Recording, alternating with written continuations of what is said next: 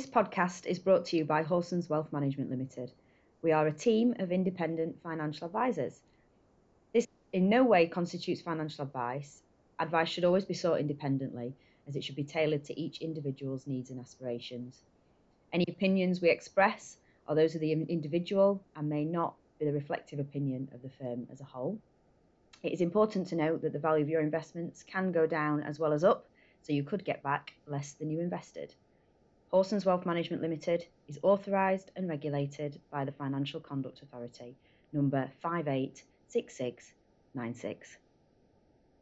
Joining us today, we have myself, Natasha Fathers, Director of Horson's Wealth Management, and three of the advisory team Matthew Whittam, David Tidswell, and Willem Law.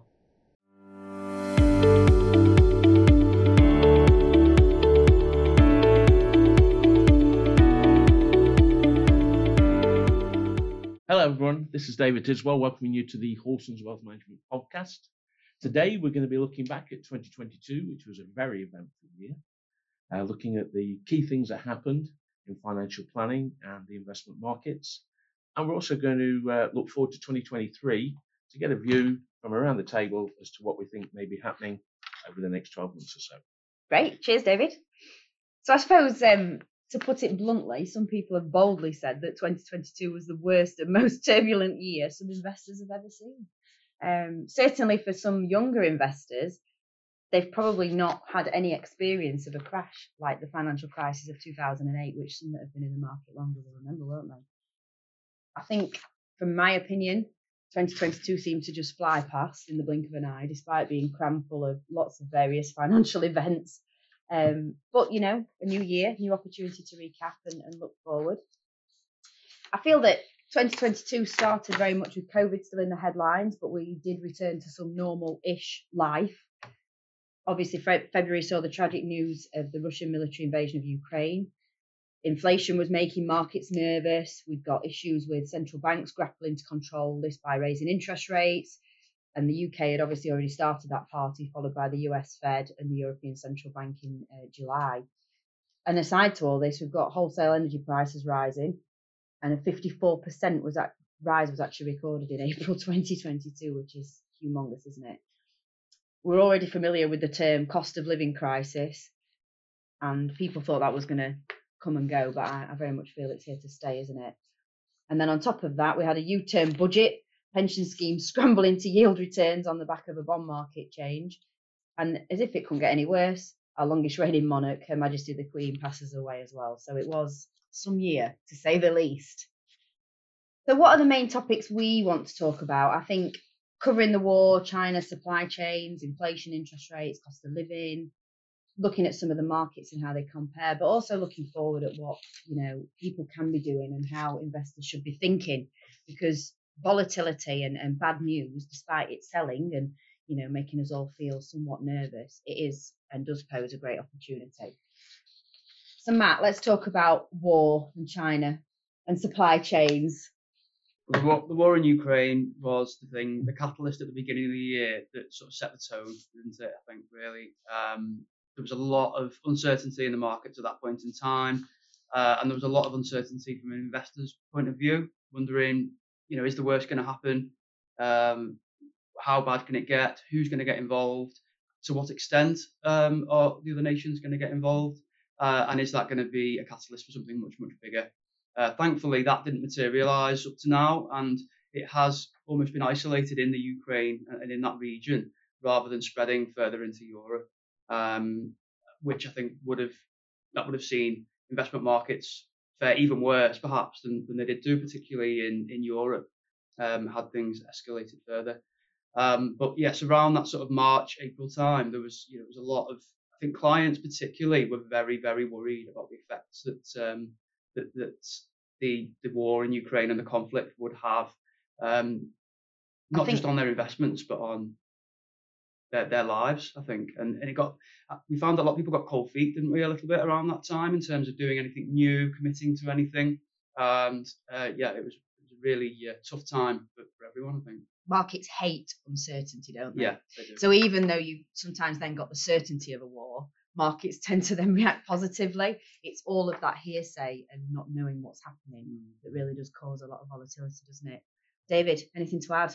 Yeah, a good summary there, Matt. I think the, the key things to look at here are there's the uncertainty and the concern, as you said, because the war had started. Uh, how bad is it going to get? But as that sort of happened, markets will tend to overreact a little bit to start with, uh, and then they'll perhaps see uh, that things aren't as bad as they thought. But over time, people realise, well, as horrendous as the war is, it is having some actual implications for us around supply chains. Ukraine, one of the biggest producers of grain uh, and um, sort of lots of other foodstuffs, weren't able to do the shipping. And we'll probably all remember in the news that was pushing prices up a lot, lot higher. Russia did do a bit of a deal and said, okay, we'll let you let some boats out with the grain. So it was eased off a bit. But picking up on what Natasha said, uh, you know, the, with the cost of living now, you go to the shop, we're all seeing it. You know, your tin of beans that was 85p is now £1.70. And I think that is mm. going to stay with us for a while. Uh, and even if the war ended today, those problems are still going to be there. It's going to take a quite a while to reset things. The, the oil in particular, that the the, the situation with how much oil is produced and uh, sent across from Russia to, to other nations, and the the, the retail costs that mm. we saw um, for, for a barrel for a barrel of oil, um, that really did produce the, the shock at the pumps that we saw mm. back when uh, I think diesel hit two pound a litre at, at one point and it was over a hundred pounds, wasn't it, to fill up a family car? A normal family a car, normal yeah. Family car. Mm-hmm. So that that coupled with the the price at the of the shops um, and the price of your everyday groceries alongside the, the, price of fuel, and then you've got the the price of gas going up and the fuel crisis there with in terms of heating your house and the electricity. Um, you know, you've got triple whammy almost there, haven't you? Which really, really hit families hard coming from all angles mm, really yeah. and then on top of that we've got banks increasing interest rates which then make mm. people that are borrowing nervous um, so you know your cost yeah. of debt as well is, is increasing i think that's something that really if like i've felt with my clients a bit i had mm. a few clients contact me with who've got mortgages and big mortgages and they had concerns about the interest rates going up and wondering whether they should take some money out of their investments to pay chunks off their mortgage so that then when they remortgaged and the rate was higher they weren't as badly affected by it because they had less of a debt so the interest, uh, a higher interest rate on a lower debt. So that was a conversation that I had with quite a few clients who were very concerned about the how the interest rates would affect their affordability going forward. I mean, if you look at the bigger picture here, I think it's interesting that you see the connectivity with all of these issues. So if this happens regards logistics, then that's going to push that price up. Mm-hmm. And if if the uh, the suppliers, the food suppliers, it's going to cost them more to get uh, the goods into the shops. So then we see that as consumers because the prices are going up. So it's like a a vicious circle really, uh, and what we've all got to look for is the way to break that. Now, you were saying them at around, you know, you're at the pumps and it's two pounds a litre. We have seen that move backwards a bit, which is a bit more positive. Uh, and I think if you look in the from the investment side of things, yeah, lots of clients contacting you saying, "I'm a bit concerned. What should I do?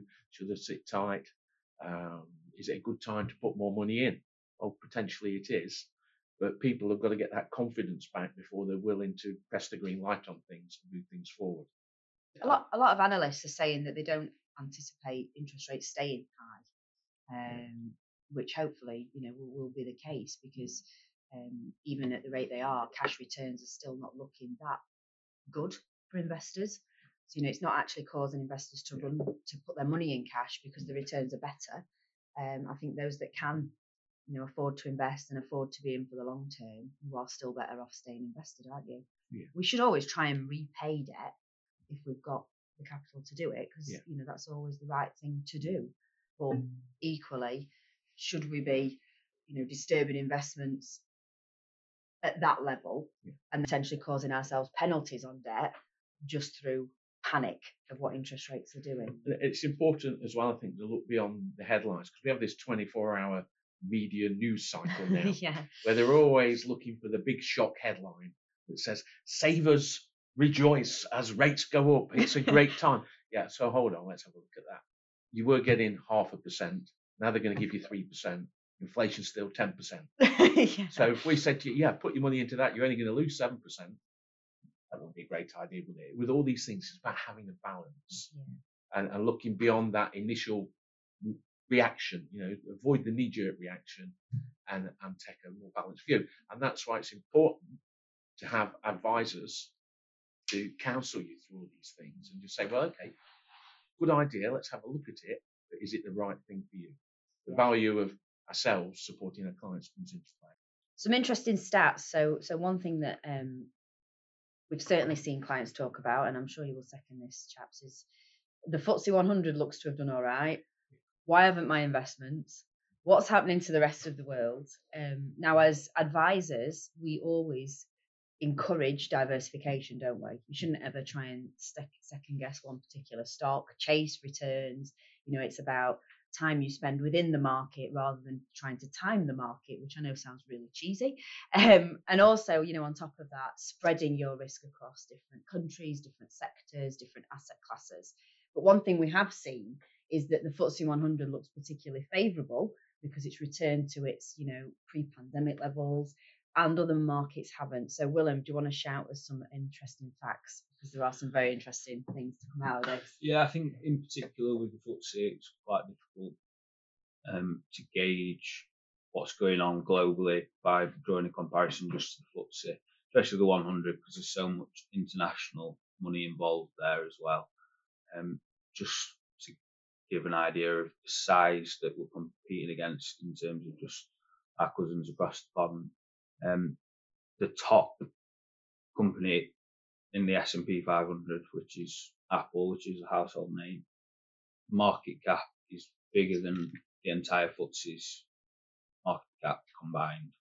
Um, the money that they lost recently, com- uh, combined with Amazon's, which is up there, maybe the second biggest American stock, they lost something like 830 billion each in 2022, and our top company, Shell, market cap is 165. So we're looking at crazy, crazy disparity between the size of companies in the UK compared to the biggest ones in America.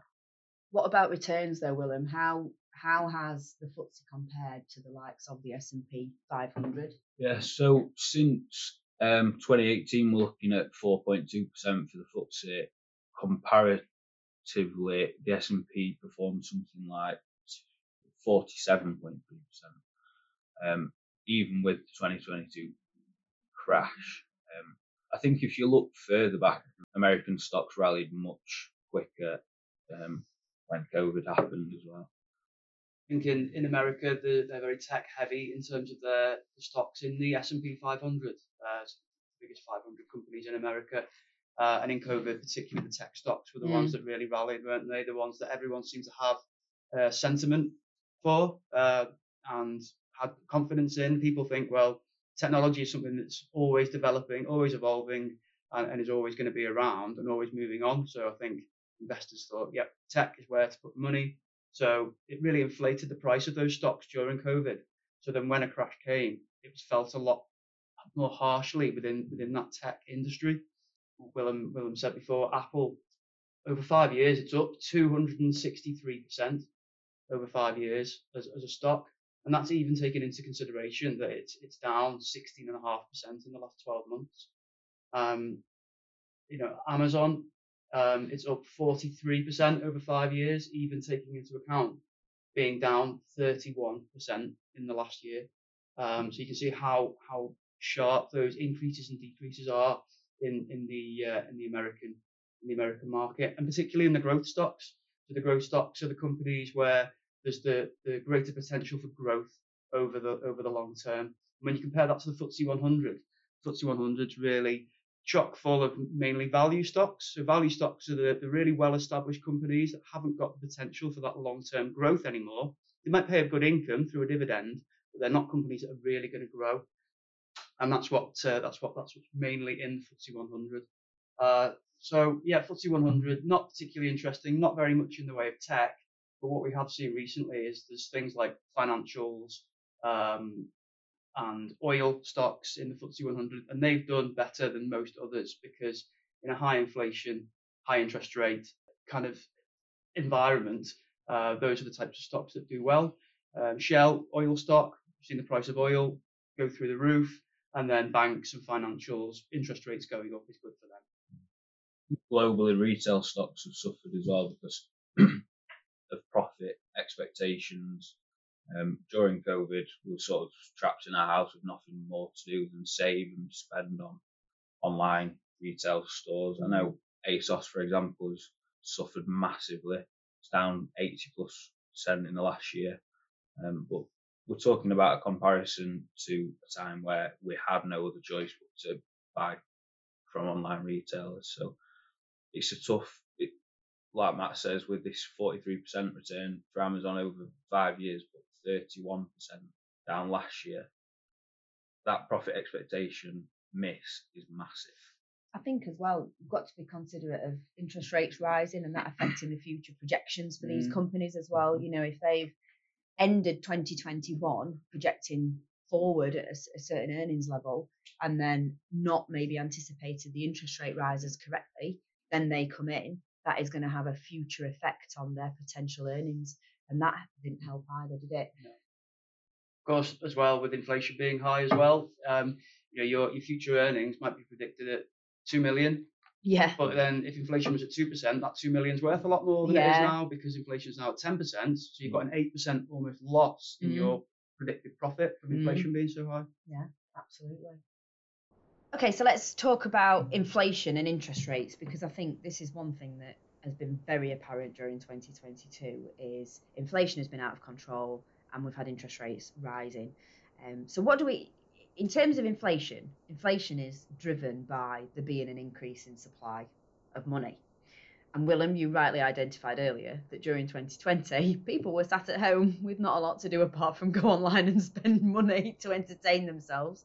And a lot of people were doing, you know, home improvements, buying all these materials for that. And that is going to then increase what people think is the supply of money. And therefore, this is what we were then grappling during 2022 was the in- inflation increasing on the back of it. In order to combat inflation, a central bank such as the Bank of England or the Fed, the Federal Reserve in the US, or the European Central Bank, their tool in order to, comp- to control inflation is to increase their interest rates to try and then restrict the amount of money in supply, which then hopefully reduces inflation. But what we were seeing in certainly last year is that people were struggling with the cost of living and then having to pay more for it and then having to pay more to borrow. And it was, you know, almost unknown territory, wasn't it? For it all to be happening at once. So while we're talking about the increase of money supply, and Yeah. obviously people sat at home during 2020, able to spend money, one other really valid thing is is the housing market, isn't it, Willem? So you know what's Yeah. happened there. I mean, we touched upon um, a bit earlier in terms of what people were able to spend money on, but there was also another side to that, what people weren't able to spend money on, and even the best spenders in the world probably had a bit more surplus cash to put aside towards um, either buying a house or just at, at least attempting to get a deposit together. I think personally, my experience was I had a lot of friends who were pretty rampant spenders um, pre-COVID and have been post that were able to establish a sizable deposit towards the house, which I think has led to this increase in supply for houses.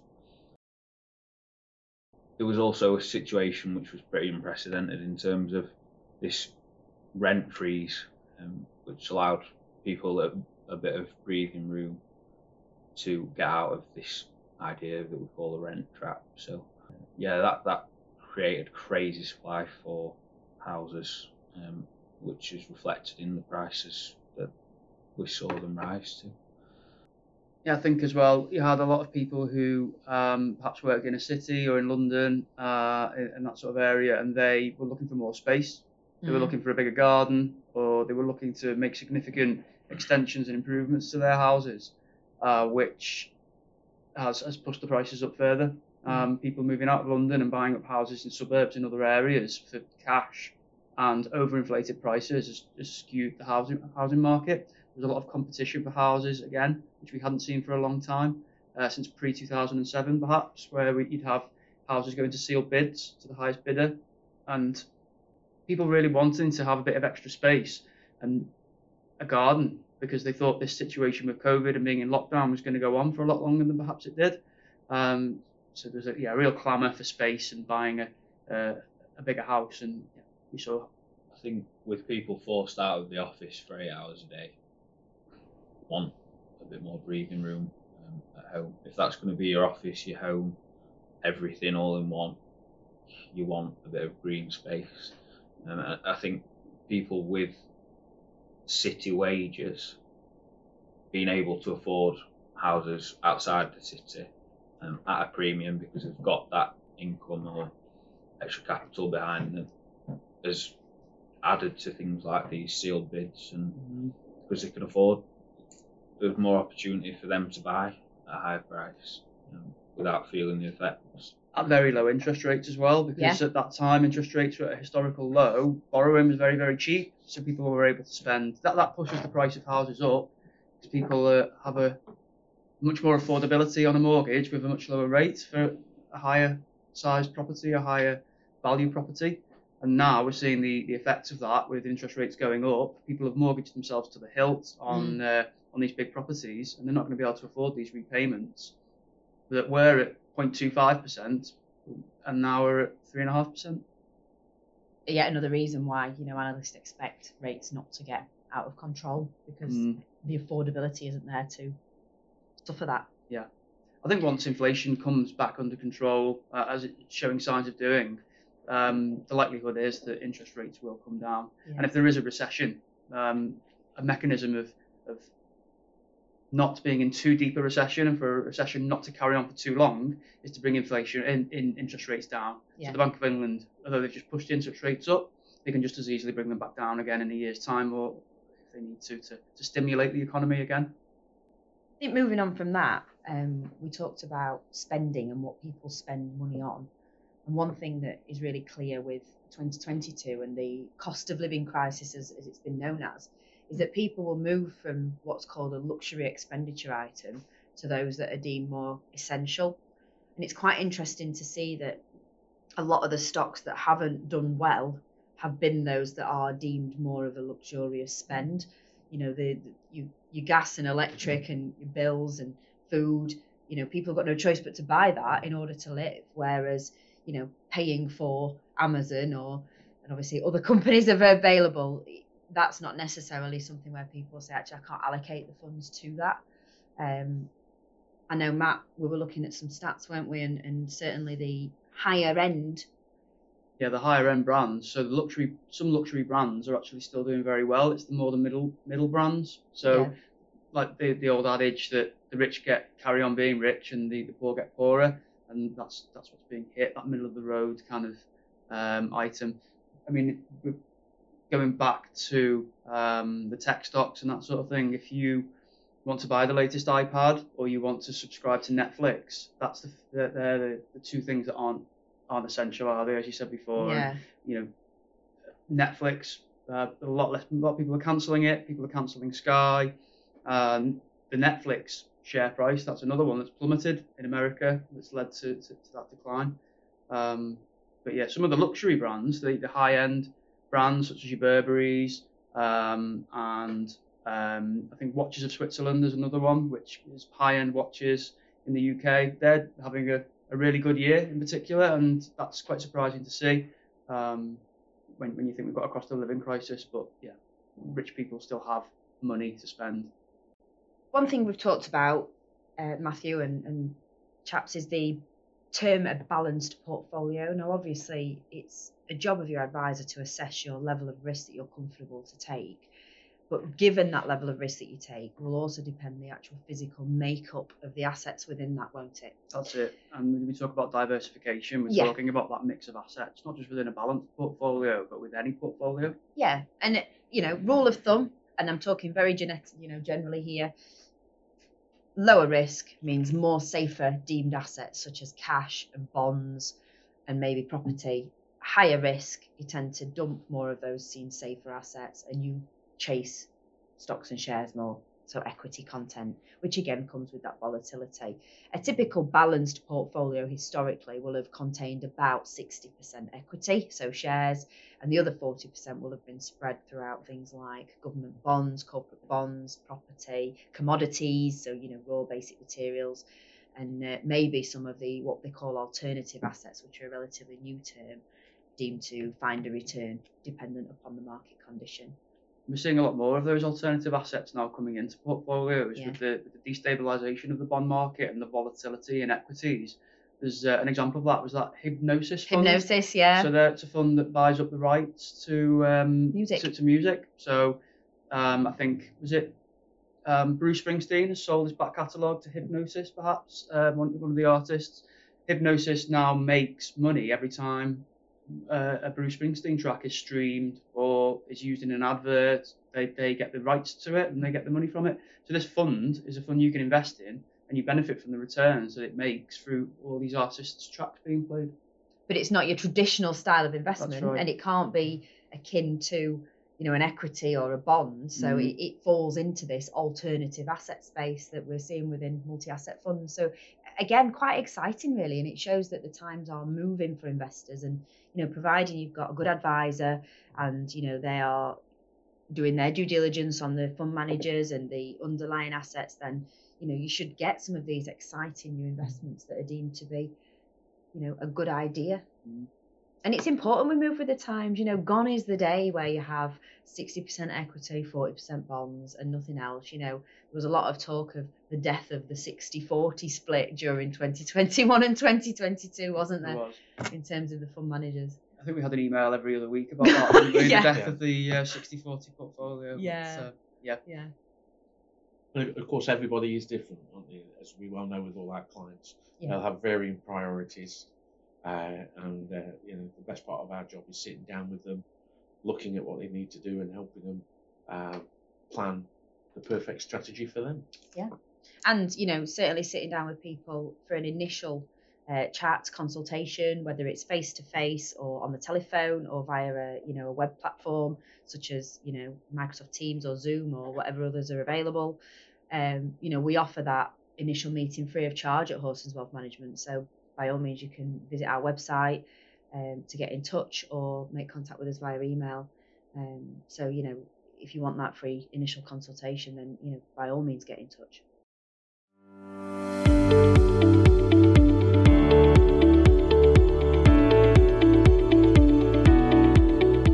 Effectively, what we're saying is, 2022 was, uh, a- as, a, as an observer, you'd say it was interesting. As an investor, you'd say it was concerning. either way, it's it's happened. Uh, but the basic rules for investing and, and the type of advice that we give our clients is look at things over the longer term, Yeah. diversify, be as flexible as you can, be as tax efficient as you can, yeah. and if you have any concerns at all, get on the phone to your advisor. That's what they're there for. We can then engage with the with the fund managers. There are all sorts of opportunities and specialist strategies that we can deploy. Let's make sure we're doing the right things for you, and let's just keep talking.